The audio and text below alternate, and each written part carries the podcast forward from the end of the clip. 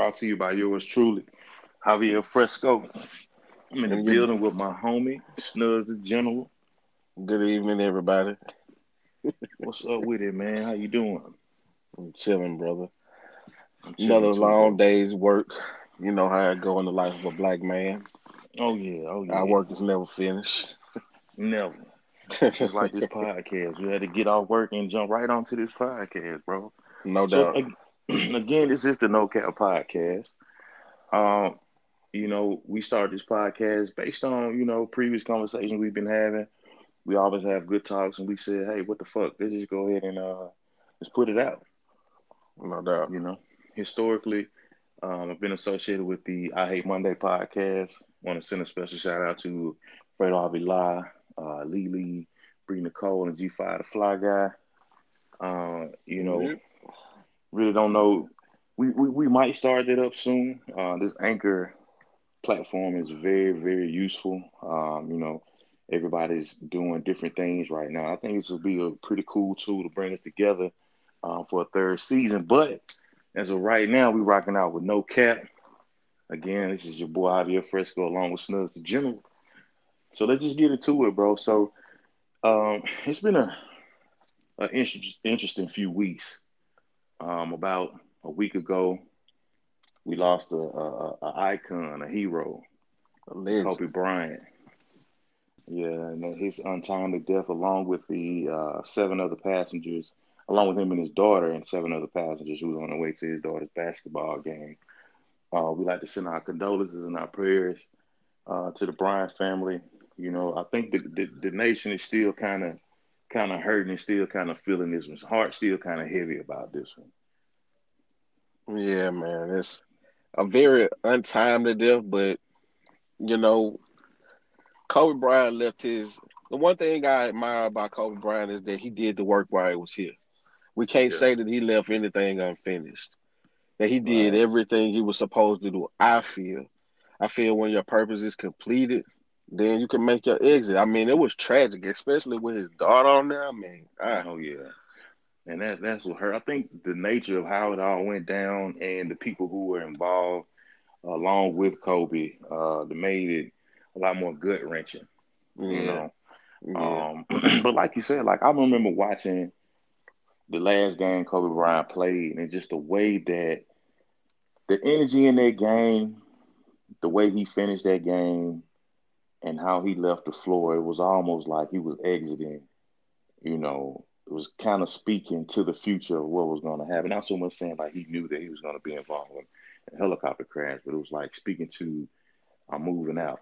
You know, you can yeah. see that he was really done, and you really didn't see any glimpse of him like maybe returning just based on how he left the game. Yeah. And then as he did make that transition, you know, to go on to bigger, better things. You can see how comfortable in that piece he was with moving forward with new projects and, uh, you know, still applying that Mamba mentality to everything else that he was doing outside of basketball. Yeah.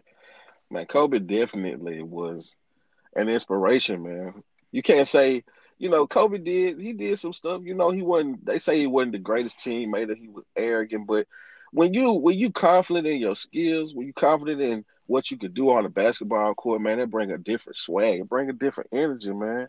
For sure. You know I'm saying? It's like when he come on the court, you know it's game time. I was uh sitting up talking to my wife and her pops last night, and he was just saying when she was a little girl, they used to watch basketball games together. And when Kobe get the ball, she was like, "No, take the ball from him," because she yeah. knew he was about to score. Oh yeah, you know, it was he was gonna get to the hole. He was gonna shoot the jumper. You know what I'm saying?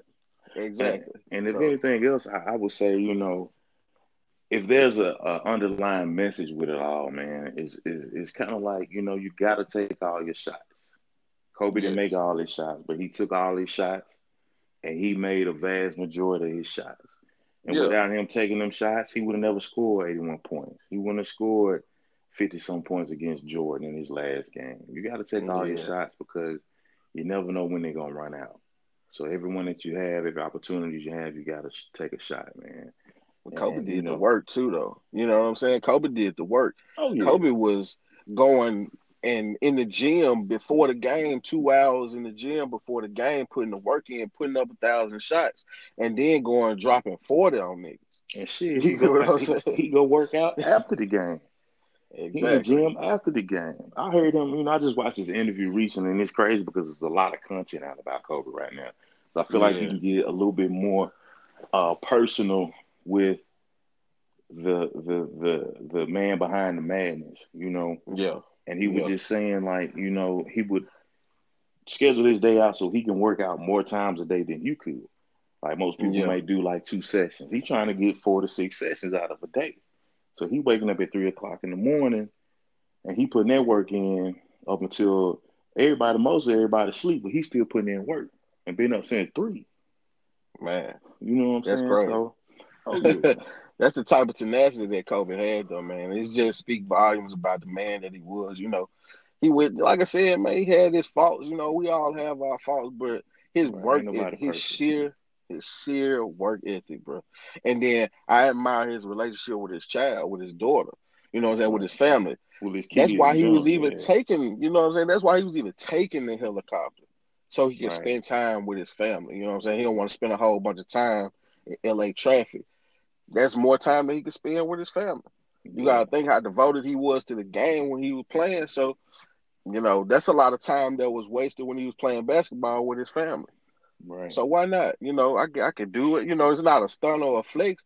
Man, it's like man, that's like shows you his mindset and how oh, his yeah. wheels was always turning, trying to figure how, out the best solution. How know? calculated he was. Yeah. yeah. You know? It's very untimely though, man. It was definitely a tragedy, man. He definitely would be missed, you know what I'm saying, all over the sure. world. He was an icon, a legend. Rest in peace, Kobe and Gianna Bryant, man. Yeah, rest in peace. So moving forward on a on a lighter note, uh, we just recently watched the Kansas City Chiefs and the San Francisco 49ers in the Super Bowl, Super Bowl 54. I must say, bro, I've been telling people, I have been telling people all week, I'm like, hey, you know, I, I, I want Kansas City to win, but I just think San Francisco is just too overpowering. And boy, was I wrong. Exactly. and Me too. I'm, I'm glad to admit it because you know I really wanted to see Pat Mahomes do it. Yeah. But at the same time, I just felt like on paper the 49ers had a better team. I mean, but when you look at certain players like Tyreek Hill, yeah, uh, Sammy Watkins, Pat Mahomes, you know what I'm saying? It, it kind of they did look better on paper, but I just feel like the defense of San Francisco was gonna really show up. But they had like the number. They got the number two defense. San Francisco number one, number two defense behind the Baltimore Ravens. Um, yeah, yeah, I had to throw it out there, bro. You already know. Exactly. And, and I wish it was the other way around. I wish it was us in there, but it wasn't. But it was yeah. it was a decent game. Let me ask you this: What you think about the halftime show? Man, big ups to the Latino community, Hispanic community, whatever Boy. you want to call it. You know what I'm saying? Big ups to them, man. Shakira definitely ain't lost it at all. Jennifer and Lopez J-Lo even. Definitely has not lost it. Both of them are beautiful women, bro. But the part that made me just like, what is whoever that was? Was that Bad Bunny rapping? You throw kind of threw it out. I don't know who it was, man. He was trash to me though. Personal my opinion, he was, was, trash. My wife was uh, throwing out names of whoever he, he could have been possibly yeah. could have been. I don't really know, but I mean, I think they were trying to add a different, a lot of different flavors. But I will say, I saw a lot of people bashing it on social media. Wow, like, oh, this ain't good. You know what, man? You know social how people media. is. But to me, social media. I really wanted to sit back and watch that again. Now there was two beautiful women performing, and they were not uh, of African uh, descent. Yeah. But it had so much flavor, bro. It was like, yeah, you know what I'm saying? It ain't you weren't missing that, and it's like the Ricans though, bro. Like Puerto Ricans, I, I, I rock with y'all a long way because they yeah. add a whole nother. It's like us with a Hispanic twist. you know yeah. what I'm saying? And it was good. I mean, how many dancers they had? How many times they were able to switch? Even the wardrobe switching, the pole dance. Like, bro, it was lit to me. What I can respect, man, is the amount of uh, black women that Shakira had in her set. You know, I can respect it. Women oh, yeah. of color. I don't want to just sure. say black women. She had a lot of women of color, man. Shout out to the black women, man, that was on the stage representing with Shakira, man. Yeah, yeah. Man, That another a- thing is like they was in Miami, bro. So Oh, they had yeah. to do it like that. They had And to it- do it big for Miami. Miami heavily influenced in Spanish culture. Oh yeah. Man, I man, I'm a connoisseur of culture, man. I, I'm not gonna knock it. I enjoyed it. You know, who don't Yeah. what what straight man don't want to watch Shakira and J Lo? Man, I'm trying to tell you. And even in their at, at their age, bro, like they still in tip top shape, bro. Like 51 years old, bro. unbelievable, bro. That's correct, bro. J Lo, 51, bro. I think I Jay- think J Lo take the same approach with her body that LeBron take with her take with his. Probably so. It J-Lo seems like they she put a lot of money into. For sure, nah, J Lo a whole great auntie. For real. My nigga Future say, auntie, auntie, For real, bro. for real, Man. man. Man, but like. Shakira say, man, hips don't lie. They Hips don't. don't lie, boy. Throwing them joints too. hmm I had to watch it at the side of my eyes, bro, because I was in the room with my wife and my mother. I'm like, okay, mm, All right. all right. This how we doing it. For real though. I was just scared of a, a wardrobe malfunction because you know the NFL won't have nobody else with no type of sauce or no type of flavor for the next five or six years if they have another wardrobe malfunction. I So thought they- Beyonce was supposed to be on there. They were mentioning it. I don't know what happened with that. I see Beyonce in the skybar with Jay Z eating French fries. And, and, you know that's another thing. I, I noticed he was there. Um, Yeah. a couple years after boycotting Super Bowl halftime show, having all the uh, mainstream artists, black artists, boycotting it as well. And you know now he has his new position with the NFL, and he's present. So, do you think that we have better halftime shows to look forward to, considering his partnership with Jay Z? Do you How think he we had not? that much influence? How can we not? Yeah. You gotta look, man. Jay Z another guy that I respect off his sheer ability to go in the room and speak the language. And I was telling you the other day, man, I was like, man, there's no way that we can be able to sit in these rooms with these people, man, as African Americans, as people of color, man, if we don't, if we can't speak the language that they speak. We Right. think them going to, hey man, y'all niggas better get right. Nah, you got to go in there. You got to speak the language that they're speaking, and I can respect him. And Jay Z get bashed a lot for thinking outside of the box and going and doing stuff and trying to pave the way and make it better for us. You know, somebody Yeah. got to be the sacrificial lamb, bro. Somebody got to go in the room and speak the language and talk to these people and negotiate and wheel and deal with these people to try to get some footing. Right. But I also view Jay Z as a financier. Uh, Yeah. You know, not so much a, a sacrificial lamb. I feel like he has to do his part in terms of because Jay Z is not too many African American males that know business as well as Jay Z does. You know what I'm saying? Right. So I think it speaks volume for him to be in a position to be that voice or that representation um, in that magnitude. Um, Yeah. But I mean, it, it, it's a lot of things that other people, that other moving parts have to do just to alleviate some of the, the workload, you know what I'm saying, off of people like Jay Z because, you know, he the bank. You know what I'm saying? If you can go to the bank and make the money work, and you know what I'm saying? People like Jay Z can actually step back and do a lot less. But I really feel like just like uh, Kobe Bryant, he want to have boots on the ground and he want to be overseeing, you know, the agenda. He want to be, you know what I'm saying, in the middle of it, orchestrating and, you know what I'm saying, really, really being personal with it and not just delegating roles or, you know what I'm saying, having somebody report back to him like, hey, yeah, this is what's going on over here. We're doing this, doing that. You want to be in the middle of it. And at the same time, with him being like that, he assuming a lot of the risk. So he gonna he gonna assume a lot of the backlash. He gonna hear, it, but everybody gonna hold him accountable for it, and he ain't. You know, he can't escape that. And I kind of respect that as well. Yeah. Now, as far as your initial question about do you think we're gonna see better halftime shows? I mean, how can we not? Mhm. Roc Nation stacked, bro. They are for real. Roc Nation stacked. They I'm talking and about- deeper by the day. Yeah, and, and bro, them- it's like a, a that man got a conglomerate over there in Yeah. Mm-hmm. Roc Nation. You know, what I'm saying he got some of the best of the best. So if he can, you know, if he can get some of those people to over the years to perform, and he got a lot of young artists. You know what I'm saying? So they music gonna last for a minute. So by the time those Super Bowl opportunities come around, it's gonna, you know, it's gonna be nostalgic, like the baby. You know what I'm saying? Yeah. Just think about 15 years from now, and the baby talking about, I just want some shit with some bop in it. On the Super Bowl, we gonna turn up. Give me- You know what's crazy though? I, I really, really want to see more of that happen more sooner than later though.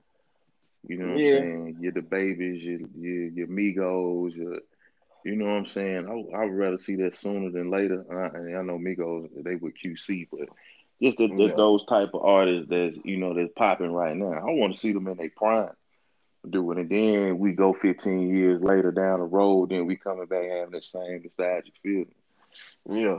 that we had 15 years ago. The only reason why I say it there is because are you do you think that mainstream America is ready? I know hip hop culture is pop culture. That's it. You know, hip hop is pop culture. So it's even like I was watching the Grammys and Ariana Grande performance, like was the first song she did. I don't, I don't listen to Ariana Grande, no disrespect, but her like the beat she was a trap beat to the Mhm. song that she, you know, it was a trap beat. Yeah. So the the influence of hip hop culture is, man, it's massive. yeah, But the reason why I'm saying exactly. So the reason why I said is like, but we still have to take a look and say, ah, mainstream mainstream America ready for that at the Super Bowl? You know what I'm saying? I think if we At leave the it up to Bowl? mainstream America, bro, I, they'll never be ready. You know what I'm saying? I feel like if we leave it up to what's acceptable or what's, Right. you know what I'm saying? I feel like we'll never get to the point to where who gives a fuck, bro? That's how I feel. Like Yeah. these people, there's a lot of culture vultures in the industry, and at the I same time, these people take what they like from our culture and they blow it up. They make it go viral from twerking to bye Felicia to, you know what I'm saying, whatever they can pick and choose what's accept- acceptable at the time. You see what I'm saying? I feel like, you know, if you have that much influence, I feel like a lot of these guys, they know how to clean up the show, clean up the act, because they have to do shows like this all the time. You know what I'm saying? And, and and you know, just just put it out there because they're gonna eat it up, bro. I feel like whatever, well, whatever hip hop is serving right now, the world gonna eat it up. Yeah, true enough. True enough, man. But I think it takes somebody like let's just take the Kardashians. The Kardashians started wearing braids and they started getting butt injections, trying to be thick. And they started making their little full. And you know what I'm saying? Like they had to usher in African American culture to the mainstream, to mainstream America. Right. Man, these folks like on TV like every week. Oh, So a little white girl in Kenosha, Wisconsin, and see Kim Kardashian got straight back braids with some beads on the end of it. You know what I'm saying? She gonna think that's cool. yeah, It's like, wow, Kim Kardashian got. So it, I think it, it's all about they see it, but their parents like gonna be like, nah, you know what I'm saying? Like, we ain't gonna go that far. It's cool. We'll listen to it in the car, but you trying to get some braids? Nah, we ain't gonna let that go until they see. Oh, Kim Kardashian got braids. I guess they're. I guess they're cool then. Mhm. Come on, you know what I'm saying? yeah. It- even Alicia Keys, Alicia Keys had white. Alicia. Keys came out with braids. yeah. You know what I'm saying? She still wasn't. Come on, white girls weren't wearing braids when Alicia Keys came out. Kim Kardashian though, Kylie, Yeah. Khloe. Yeah, You know what I'm saying? Like, man, I'm talking about man. Yeah. It's unbelievable. it's the it's unbe- unbelievable the amount the impact that they have on the culture. Period. This Yeah. culture. Period. Western American culture. It is crazy, bro. It's absolutely nuts to me. It's like how can somebody praise somebody so much that they'll do any and everything that they do? I'm not that type of person. So it's hard for me to understand, but I understand I understand the the mindset. You know, Yeah. I understand the mindset of looking up to someone or admiring someone like Kanye West. Right. I admire Kanye West, even through all the crazy stuff Kanye has done. Yeah. as a musician, as an artist, as a creator. That man's my favorite producer. For sure. I listen to Kanye West, and I can remember, bro, we was in your room at your house in Greenville, bro, and we were listening to spaceships. It changed my life, bro. Oh yeah. Listening to spaceships, I was like, whoa, this is out of sight. this is crazy. This is amazing. For real, man.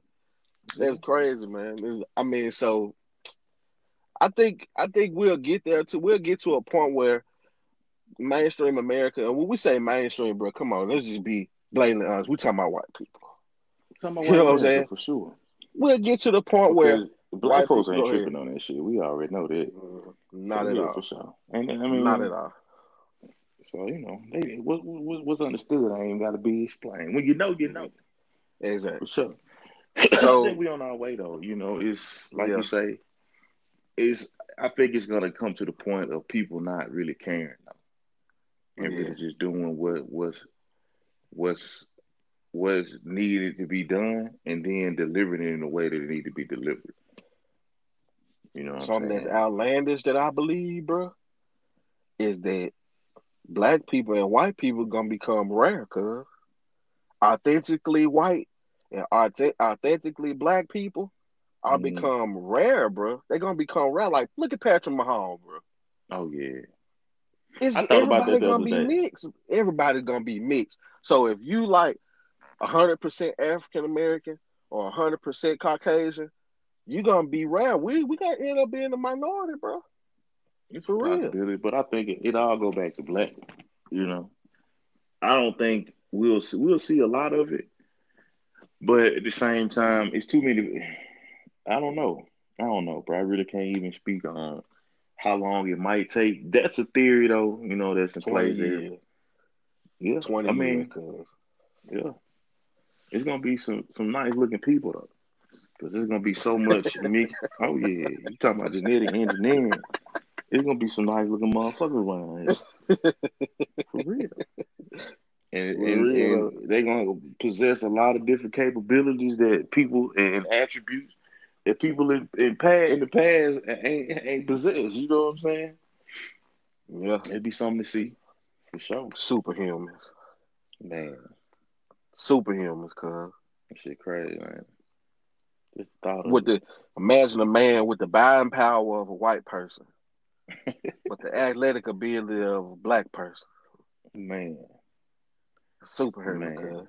Bill Gates meet Lamar Jackson. Lamar. Gates looking at him. For real though. That's crazy, bro. That's gonna be crazy. I can't wait to see it. I can't wait to see it. I hope we hear That'll stop a lot of the racism in the world too. I hope, man, because I think you know a lot of people don't really understand what black males or black people go through unless, until they integrate black people into their families. Like Yeah, when buddy. women have mixed sons and they have, you know what I'm saying, mixed relatives, and they see what they deal with, and then their eyes become open to, you Yeah. know, to, Yeah, to man. what's the norm for black folks. It's crazy that's here. Not here we even get all the way on there, but that's just real shit though. I don't know, bro. But I want to go back. I want to go back a little bit. Let's go back. We was talking about Jay Z. Move away from the Super Yeah. Bowl. I mean, the Super Bowl was good. I want to say that. Yeah. It to me it was entertaining, super fast, high pace. Mhm. Um, I, I I felt like if the Chiefs was down, every team they played in the playoffs, they started off as being down, and they came back and beat you by what they were down by. Mm. typically what, what's been happening in the playoffs. But it was a good game overall. Uh, Yeah. Shout out to all the people who played in it. Yeah. There's a lot of a lot of big names coming from that, and I, you know, it'll be wouldn't be surprising to see if one of those teams make it back next year. I'm gonna go ahead and put that. Definitely can see the Chiefs going back. They keep Tyreek here. I can't see the Chiefs going back because the Baltimore Ravens are going. Um, so I That's definitely can biased see. opinion. That's your boy, bro. It's the truth, though, bro. Like we were supposed to be there. I don't want to go into that shit. I definitely can see San Francisco 49ers, though. I could definitely see the 49ers get back to it. Uh, Yeah. You know, because they had they got a solid team. You know, people like Richard Sherman, they're getting up in age, but if they can keep their core group together, I don't. I really don't see nobody in NFC beating them next year. I don't see it right now. True, But- man. Back to Jay Z. So recently, and you know, I always have to throw this out there. From the great state of Mississippi, me and Snugs both from the same town, Greenville, Mississippi, the heart of the Mississippi Delta. Yeah.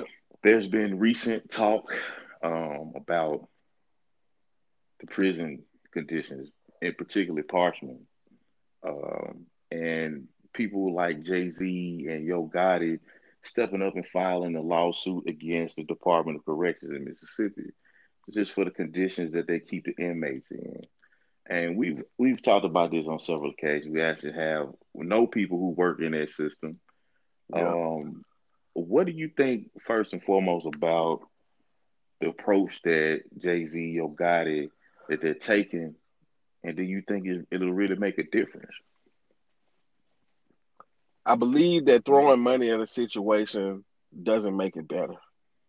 That's not a knock on what they're doing, and definitely financial financial assistance can, is very much needed when you're coming up against battles like that. You're gonna need, like you said, a financier. You're gonna need someone that can fight these people with the pocketbook. You get what I'm saying?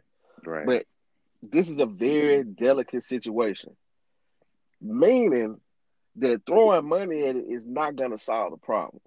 Parchman is hell on earth. yeah. And then you got to know who you're dealing with. If you Then just gotta throwing the- money at a situation, go ahead. I'm just I was just about to say, then you gotta know the history of the situation. You know what I'm saying? Exactly. Like a lot of people Exactly. don't realize that once African Americans, black people was freed as slaves, this is one of the places that people went to post slavery and were still slaves, Yeah. working for free labor. Yeah. Kids, teenagers, grown men alike, all in this particular facility. And that's the root of it. And then you fast forward to 2020 and you're looking at the conditions and it's like, man, it really it may have changed structurally a little bit, but the mentality and, and the whole purpose of it, it still remains the same. So I get what Man. you're saying. Like you can't throw money to it. You gotta really, bro, gotta go back and try to reform the whole system.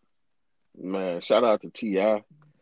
in the Expeditiously podcast. I was listening to him and David Banner and Crit, and he asked a very important question. He was like, Who are the people that are in charge that are setting the laws to allow these people to do stuff like this? Right. And no one could answer those questions because you know, like I know, being from Mississippi, it's a good old boy state. For sure. You know what I'm saying? Like it's still a good old boy state. Like as much can be covered up, they're gonna cover it up. For sure. And, You and get what I'm saying? Exactly. Go ahead. I mean, you know, I just looking at it's so many different things that you can that you can apply that to though, because it's like you can't really get to the bottom of nothing in terms of information. That's it. You can't ever pinpoint one thing and say, okay, this is this, or this is this Mhm. process of going about doing this, or this Yep. is the person I need to reach out to about this. I'm gonna tell you like this, bro. Mississippi still owe me state taxes from 2012 Wow. and I don't even know how to go about acquiring it. You see what I'm saying? It's it's Mhm. it's such a rigmarole, bro, and such a process. I feel like the intent is good, you know, but until we're in a position where we can really hold the powers of be accountable for what's going on, I really just feel like you know, it's it's hit or miss. Can't really be. It's a it's a lot of in between steps that have to be taken. You get what I'm saying? Like we could go to the state capitol and we can march on the state capitol and hold a prison reform rally at the state capitol, bro. But you know how many steps it is between the warden of, or whoever you know the, the whoever run Parchman and the governor. Oh yeah. How many people are in between it, Bro, we got to figure it out. Or so, not, you know what I'm saying? Because we don't even know, bro. Like, it could be so many people in between, or it couldn't be. And that's the that's the part, the mystique, bro. Of yeah, that's crazy, man. Yeah, that's crazy. That's the crazy. That's the craziness of it all. Is that you can't say that we know Errick Simmons is the grand is the mayor of Greenville. You get what I'm saying? We could we could we got a person if something that's going wrong in the uh, city of Greenville jail, we can say, okay, Errick Simmons is the mayor of Greenville, Mississippi. We know who he is. So we could take what we need to address to him. And then there's a person under him, and then there's a person under him, and then there's a person under him, and then there's the person that run the jail. You get what I'm saying? Right, right. I got so putting it on his desk, how much you got to think he got hundreds of and thousands of situations on his desk. You know, it's like think about if if we talking about a mayor of a small city in Mississippi, the governor of Mississippi. Yeah. Think about how many issues on his desk. Things that are gonna get pushed. The only way I can see is if African American people, or people, I ain't even gonna just make this about black people. Because we're in Mississippi, we want to make it about black people. It's white people in that jail too, bro. For sure. It's white people in that jail too. So if we want to, as Mississippians, if we want to see a change, we have to get on social media and we have to act a fool. Not act a fool and cause a riot or cause ruckus or be destructive, but it has to be constant. It has to be consistent.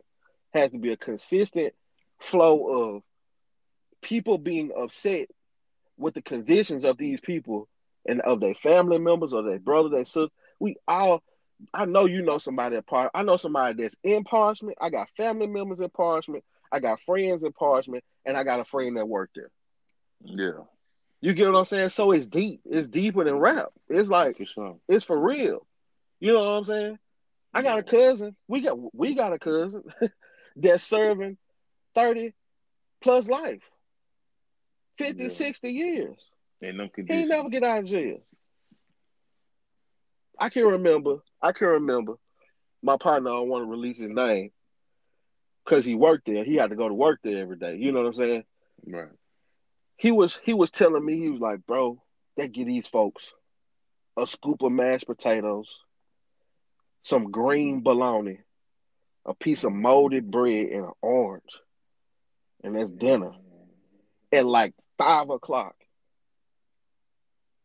So if somebody wow. give you one slice of bread, molded, a piece of green bologna, green. like Sam I am, like a Dr. Seuss book, an orange and one scoop of mashed potatoes and tell you to go to bed afterwards.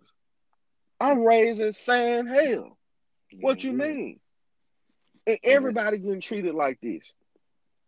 So they want to say, nah, the GDs and the vice lords into each other. Bro, I'm so hungry.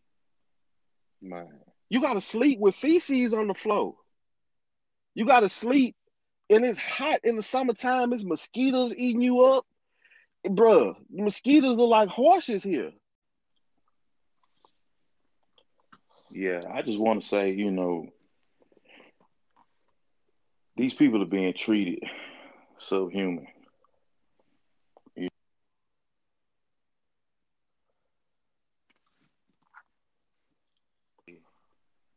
Um, it's it's unfair, bro.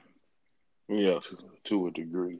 Um, well, I mean, not to a degree. It just flat out is unfair. I mean, great, you know, a lot of people in for some harsh crimes, right? For people to people. Yeah. You know what I'm saying? We can't have third world facilities, bro, in an American culture that is designed to rehabilitate, supposedly, rehabilitate offenders, and you put them in a position to where they still in survival mode, even when they incarcerated. They ain't got no adequate food, no adequate conditions as, as a whole, and not to mention, bro, you got people living in these situations. Same time, you got people working in these conditions. Think about all the health hazards to the employee that's working. Man, I'm gonna tell you like this: not only health wise, but these people are in physical danger. And I think I don't know the accurate. Don't quote me on the statistic, but I think it's like over eighty percent of the uh, COs are women. Yeah, see, and that's another thing. You know, so you you looking at so many different safety issues, bro, all the way around, yeah. And they got to deal with all these irate men, grown men, bro. Yep. They got to go in. They got to go try to man the fort. Yeah. You mm-hmm. know what I'm saying? Not to say that they're incapable, but it's just not. It's not a fair fight. You know, not at all. Because not in most situations like this, you got you got pods. You might have like 60 inmates to one CO in a pod. Imagine if that's a female CO in that situation with 60 grown men, bro. You know, a lot of people ain't looking at it from they just looking at it like they in there. And they're not looking at all the moving parts that's associated with it. Man, bro. These folks got stab proof vest that's like an inch thick. An inch thick stab proof vest, and these dudes snatching 14, 12, 14 inch pieces of steel off stuff, sharpening them, filing them down. Like, what can you do against that? Man. These folks getting pissed on them that these dudes just stored up like for weeks hot piss. I'm talking about acidic piss that'll Shit burn your skin. Yeah. Oh yeah. And then dude setting mention, setting cells on fire and stuff. Not to mention a lot of these people have are infected with with with diseases, bro, that are detrimental. Yeah, you know, a lot of people don't look at that either. You know, it's it's, it's not really a real separation of who got what in. You know what I'm saying? We're gonna segregate based on, you know what I'm saying, this person living with this ailment or you know what I'm saying? Everybody I think together. it is some kind of separation with like the people that have HIV and stuff like that. I don't know, I know from a different a different state, yeah, which is still in the South, Arkansas Department of Corrections. Most of those people they still are housed like, like the pod I'm speaking of. Most of those people you might be in the, in the, in the pod with sixty people. Somebody in there might for sure have it. You know, that's crazy. Oh yeah, that's absolutely outrageous. So they exposed to it. It's it's, it's dangerous. It's it, it it it's the conditions that they in, as well as the other elements that's introduced into the environment that are brought in by by other people. Yep. You know what I'm saying? It, it's already a fucked up situation, and then you start throwing all this other fucked up ass shit in it, and it's like a cesspool, bro. Like it's unfortunate. I'm glad somebody's though is is, is shining some light on the situation. Maybe no we'll see some change. Maybe we'll see uh, a progressive movement in terms of better better facilitating the people who have to be incarcerated in these in these situations. Uh, like you like we said earlier, it's really really don't know who to point the finger at you really don't know who to light the fire under to make them move to make this shit happen. But there are organizations who are working towards this cause as we speak on it today. And I like to send a special shout out to those people because they're not the Jay Z's and the Yo Gottis of the world, but they the people like the working class people like you and myself who are actually advocating for better conditions and, and even uh, better employment rates because uh, a lot of times I think recent laws changed. I think I heard he's on the expedition expeditiously podcast as well. Uh, I think they just changed the age range of when you can hire. But most people getting out right out of high school, man, going into these type of situations working because the state really don't have many jobs, really well paying jobs to offer these people. So now, you know what I'm saying, they got to put themselves in harm's way just to go make a buck. Man, it's crazy. Yeah. Our state is like, you know, we we the most impoverished state in America. You know, so it's not a lot of funding, but that's a whole nother topic for another day. But just to touch bases on it, you can't pay somebody seven seventy five or seven twenty five to go deal with the type of stuff they got to deal with at jail and Parchman, bro. Right.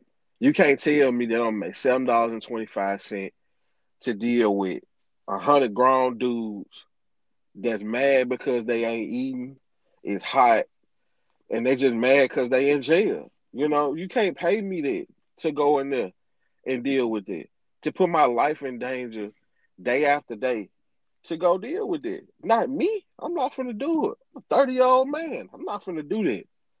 Right. And I think, you know, that that that pay rate may be a little bit more considering you the industry that's in. Most jobs like this pay you more than was was normally being offered. But as a state for sure, it's crazy because I tell people all the time, man, it's most people in they four in they forties, bro, they don't make over eight dollars an hour.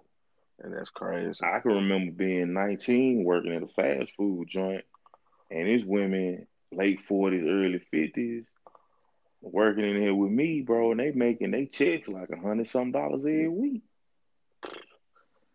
You can't survive on it. You can't eat.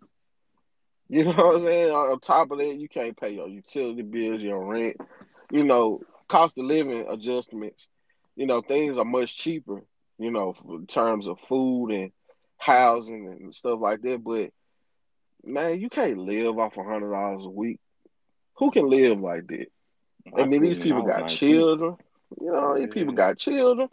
These people got other dependents. You know, you know, family. The South, especially Mississippi, is about family. Yeah. You know, so you may have grandma, and you may have a little cousin living at the crib along with three other kids. I know in my house growing up, it was me, my dad, my stepmom. It was it was about eight people living in a three bedroom house. Right. You know, we made it happen. You know, we made it happen. But at the same time, there's no way we would have been able to survive if that was making hundred dollars a week. There's right. no way with that many people in the house. Right. There's no way. And that's so you man, know that that that economic system within itself is what lead a lot of people into places like Parchman. So it's a, it's, it's yeah, a, exactly. It's a full cycle. You know, I think yep. a lot of people, like I said, they just look at like, okay, yeah, they in jail and they in there, and they just forget about it. But it's like you got to look at what conditions or the mentality or the construct that lead people to having to go and sit down in places like this. Because mm-hmm. everybody ultimately, bro, they in survival mode from, from when they hit the floor. You trying yep. to survive. Trying to survive. do some shit that get you locked up. You in jail. You trying to survive. You get out of jail. You come out. Still trying to survive. And there goes. Now, no way.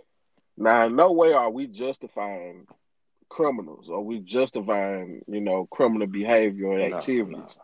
No, no. But to understand the situation at this jail and, Parchman in particular, you have to understand the conditions of the people before they get there. Right. You know, we grew up in it. You know, we we understand that it's like very, very, very few opportunities. Very Those opportunities don't afford you the capability of be able to to sustain a, a adequate lifestyle. Right. You know, just to be able to go and and buy clothes or pay your bills. So these folks hustle. You know, they hustle, and granted, you can it's other ways to hustle other than selling drugs and stealing and robbing and doing stuff like that, man. But if I don't have an opportunity to give you, then you'll have an opportunity to get. Yeah. So I may work at, like you said, I may work at Wendy's. I may be the manager at Wendy's. But I'm trying to hold on to my job so won't nobody else get my job because I know if I get fired, I'm not gonna have another opportunity. That's how it is. It's yeah. dog eat dog for real. Yeah. We know people, people that have been on jobs. Yeah, go ahead. We know people been on job 40 or 50 years. Man. Because it is crazy that you got to work from 18 years old up until you 50 or 60 years old. And you just got the mindset is like, man, I got to work this job as long as I can so I can retire. What a liberty in it. There's no liberty in there. There's no freedom in it.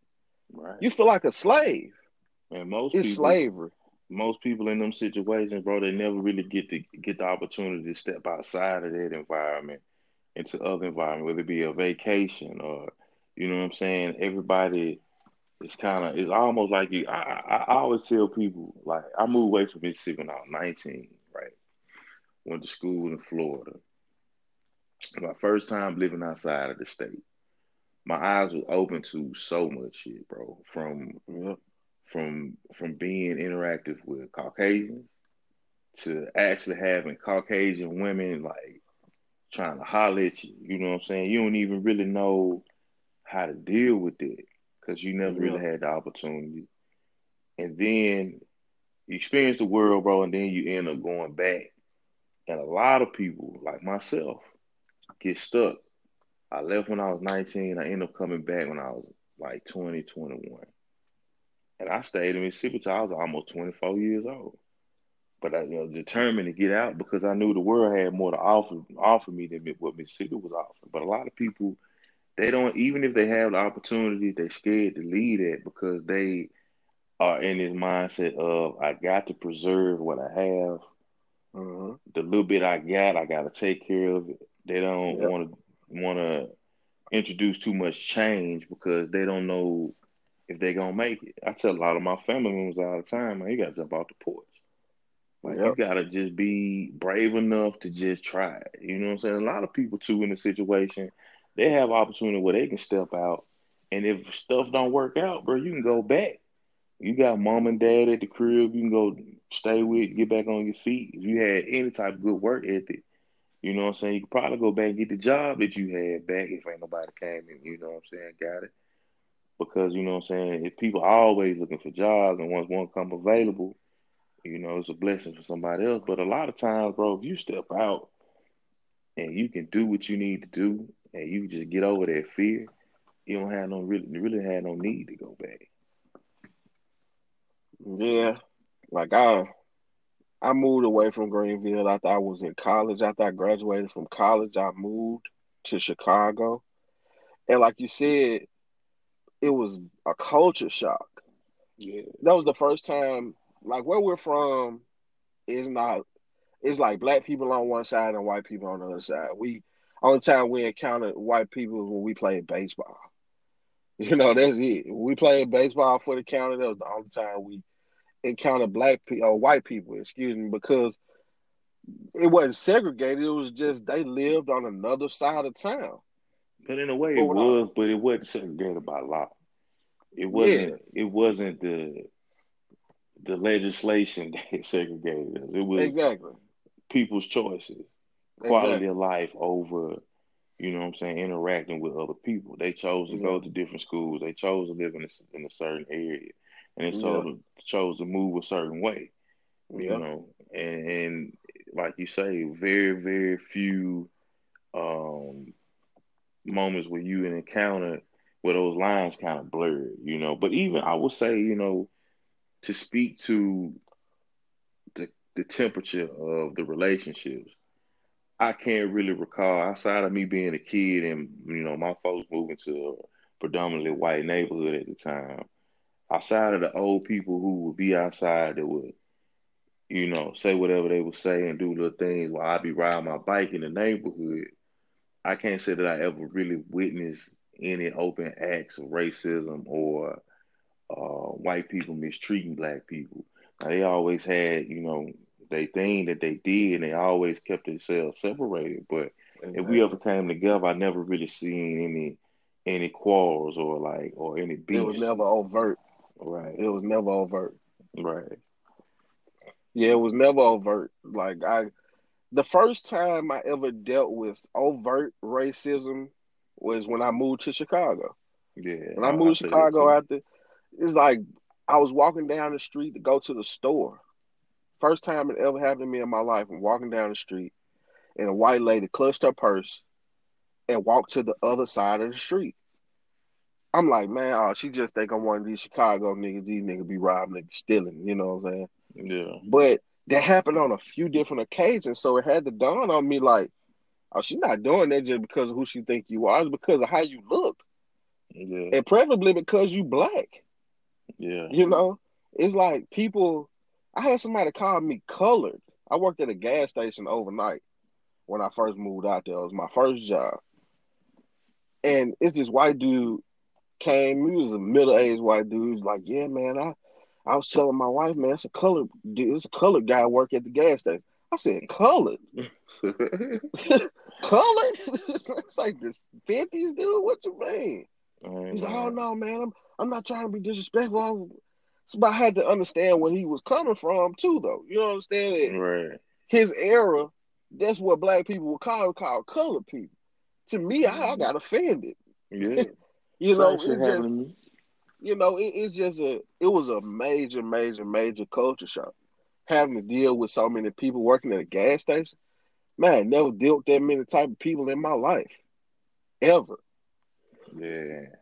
Then you got a city like Chicago. It's it's it's a melting pot. Just like you know Florida. Florida, same thing.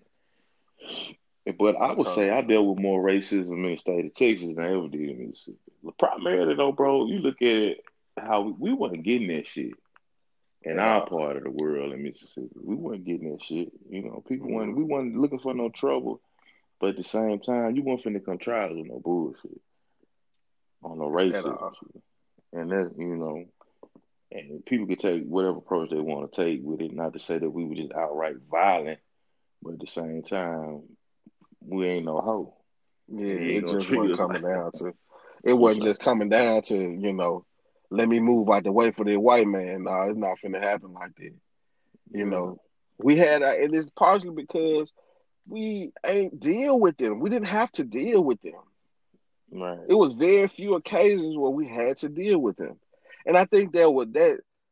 If I could speak to my own situation, now I was very ill prepared going into a situation like moving to a big city like Chicago because of it. Because I'm only around my family, I'm only around people we go to church with, which are family, and you know other black folks, folks went to school with and stuff. Everybody black. I remember it was a statistic we was at high school. They said, "Man, it's one percent white people go to this school." I said, "I wonder how many white people that is." They said that's a half a person. Man. I said, "What?" like, yeah, that's a half a person. So it was a biracial person that went to high school. The rest was ninety nine percent black. I could recall two white people gr- graduating with me, and it's crazy because, like I said, when I explain this type of shit to people, they don't understand it. It's like, where did you come from? But you Yeah. know, just we, I, I guess we kind of speaking on why it was like that because any white people went to school with us, bro, they wasn't affluent in terms of you know what I'm saying money. They, you know, they were smart, but they weren't Yeah. like uh, the, the the fortunate people didn't go to school with us. I'll put it like that. Not to say that we was misfortunate, but you know they just had other places that they would go, opposed to going through the public school system.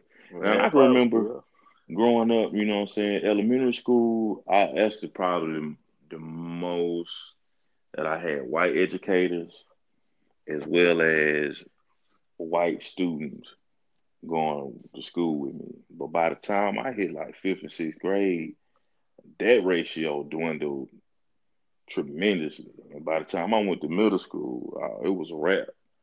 It was it was a Yeah. whole wrap. It was You like what I'm saying? because I can remember that. I can remember I didn't live on the west side at the time. You know what I'm saying? I you lived over there when white folks lived over there. But I ain't live over there.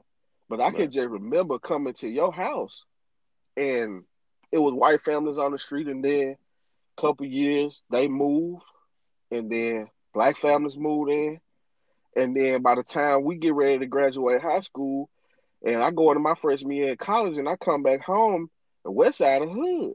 Oh yeah, the hood. I mean, it went from it went from only noise you heard was when somebody was outside mowing a, a, a yard to shit. We in the middle of the street hooping. Exactly. you know what I'm saying? Be a bully ball, basketball. And then next thing you know, it just the whole neighborhood turned into it. You know, but yep. I mean, at the same time, it was good to see black people being able to move into different areas and to do more. But at the same time, in a lot of them areas, we weren't good stewards of what we acquired. And that's you what's messed up about it. Because I did, well, when we did move to the west side, you know, it was a white, it was an older white lady that lived across the street from us. Right. Then she moved, or she died, or something like that. And then it was a a, um, a black lady and her family, and she was a nurse. And you know, our little section, we was okay. We kept our lawn maintained, and everybody spoke. We was a family, but that quickly turns into the hood for some reason. I don't understand that. I mean, I guess because you know you get more people, you know, the these houses they they depreciate in value, and then people, you know, from a certain demographic move into the neighborhood and they bring the same mindset to that neighborhood. So they depreciate the value. I don't want to say depreciate the value to say hood people make depre they depreciate the value of a neighborhood, but it's so many words that they don't add value back to the neighborhood yeah, like we just, did. It's just the shit that they be on that really take away from what's what's been established. And it yeah. don't take long, bro. It don't take long for that shit to go to shit. This was like five yeah. years. yeah. like five years. From the right. time, yeah, from the time we moved over there till college, till like my sophomore year in college. Like five years. For real. So and, and go ahead. I was just gonna say, you know, just to kind of kind of bring everything together in a clear picture. I mean, we we talked about Parchman. We talked about a lot of the conditions, you know what I'm saying, that lead up to people going to these situations. And we talked. We try to figure out what it could be a solution. What do you think, as a whole, the state of Mississippi can do to bring to revitalize the state from a living standpoint to uh, economic standpoint to I mean even the correctional standpoint, a rehabilitation standpoint, because I feel like there's a whole there needs to be a community outreach in so many different areas in terms of trying to dial some shit back or to restore some shit, to rehabilitate some shit. What do you think is the start? Because Jay Z, them they taking their approach. What else can be done? the mindset, it has to be a shift in mindset. It has to be a shift in the the, the view standpoint of Mississippians. It's, it's like it's it's almost like a desolate situation. Like when you come here, you see, like we said earlier, it's a lot of people. You see them in that situation, and they have the this is this is good as it gets syndrome. Yeah, they have this is as as good as it's gonna get. So you have to reform people's mind. You have to show them that no, it don't have to be like this. And then, life. yeah, and, and it could be more. It could be more to life here, right? Because we know that we know that Mississippi don't produce nothing really. You know what I'm saying? We don't Outside uh, catfish and cotton. Cotton. you know, that's it. You know, if we could get some if we can get, I don't want to say over industrialized Mississippi because that's not good either. But if we could get some manufacturing, if we could get uh, some small business, if we could get, you know, some people that really understand the culture here and build off the back of the culture, then they will quickly realize that Mississippi have a lot to offer. in terms of cuisine, in terms of music, in terms of uh, sports, we see it like the Super Bowl. If we could just take a step back, well, it's four players on the Chiefs team from from Mississippi. Right. You know, four or And five. I, I noticed that almost every year. You know what I'm saying? That there's some there's Exactly. some dudes from Mississippi that there's I mean, even from when Malcolm Butler made that uh the interception against the Seahawks a couple years ago. And he was the, the star of the show coming from Exactly. Mississippi From Vicksburg. For sure. And So- think So if if we could if we could play on the I think it had it got to be a mindset shift. It has to be. It has to be a, a a reform in the mentality of the people here to uh, to be able to reform the mentality of the people in the rest of America because they only see. I was talking to my brother last night, and he was talking to some of his buddies. My brother lives in Chicago, and he was talking to some of his buddies. He was asking his buddies. He was like, "What do y'all think when somebody say something about Mississippi?" They was like Mm. slaves, cotton, dirt roads. When that's the opposite of Yeah. what I mean. We get that a lot too. you, we got cotton fields, yes. We got dirt roads, yes. But what state in America don't? Don't for sure. What state in America don't have dirt roads? What state in America don't have poverty? Don't have hoods? Don't have you know fields? You know, so it's no different. It's historically always been one of the most racist states in America.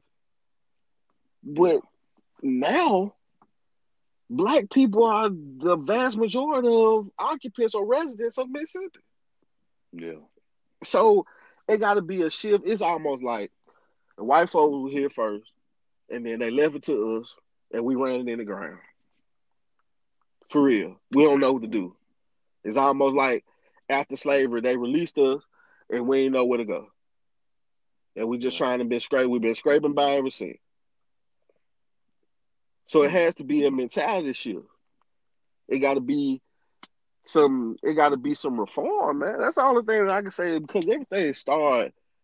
It started personally, and then yo, what you what you bring to yourself and how you reform your your your mental personally, you can spread that news and that knowledge to another person, and then they can go to another person. There's a trickle down effect. So until Ah. we do that in our communities, then we gonna always be in the situation we in. I've always heard of Missouri being the show me state, right? Yeah, I feel like Mississippi, the, the residents of Mississippi adopt that mentality as well. I feel like they Mhm. need to be shown, you know what I'm saying, that it can be better. You know what I'm saying? Show f- f- first and foremost, show that there are uh, the opportunities that are available in the world. You know what I'm saying? And we could take these same opportunities and make it available in this state. exactly. and we speak so much about it. I mean, because we from it, bro. And we we we love it. It made us who we are. It taught us how to move around. I feel like any person from Mississippi can move around anywhere in the world and find a friend and find a way to survive and find peace in whatever situation it is that they in, just based on our upbringing from those conditions. But I feel like Yeah. people need to be shown more. There needs to be Yeah. more of a, a, a, a showcase of financial literacy, a showcase of a better quality of life.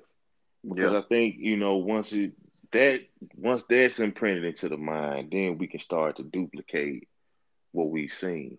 It's kind of like when like when you write music, but like a lot of times, a lot of writers they fall into writer's block because they haven't experienced anything new to talk about.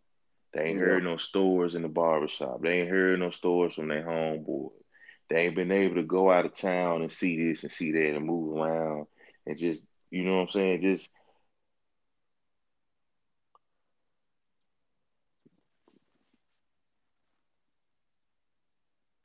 boxed in. so I feel like, you know, if we could if we could impose some new thought into that that situation, I feel like that's that's the I mean, along with what you're saying, I think that's the that's the the foundation. You know what I'm saying yeah. of reforming the mind. Yeah. But you know, we just gotta wait. Not necessarily wait, but we gotta take action, and we gotta look. We gotta set goals. The American people as a whole, we gotta set goals, just to see yeah. what we want our world to look like 10, 15, 20 years from now. And we just got to go out and do it. You know what I'm saying? We started this piece talking about Kobe Bryant and his Mamba mentality. Um, you know, a lot of that mentality has to be applied to to what people want to get done. To whatever agenda exactly. it is that you're trying to push, yep. you gotta apply that same work ethic, put them boots on the ground, you yep. know what I'm saying? Whether it be from prison reform to social injustice issues, whatever it may be, you know what I'm saying? You got to be diligent in your work, and you got to be you got to be working towards it.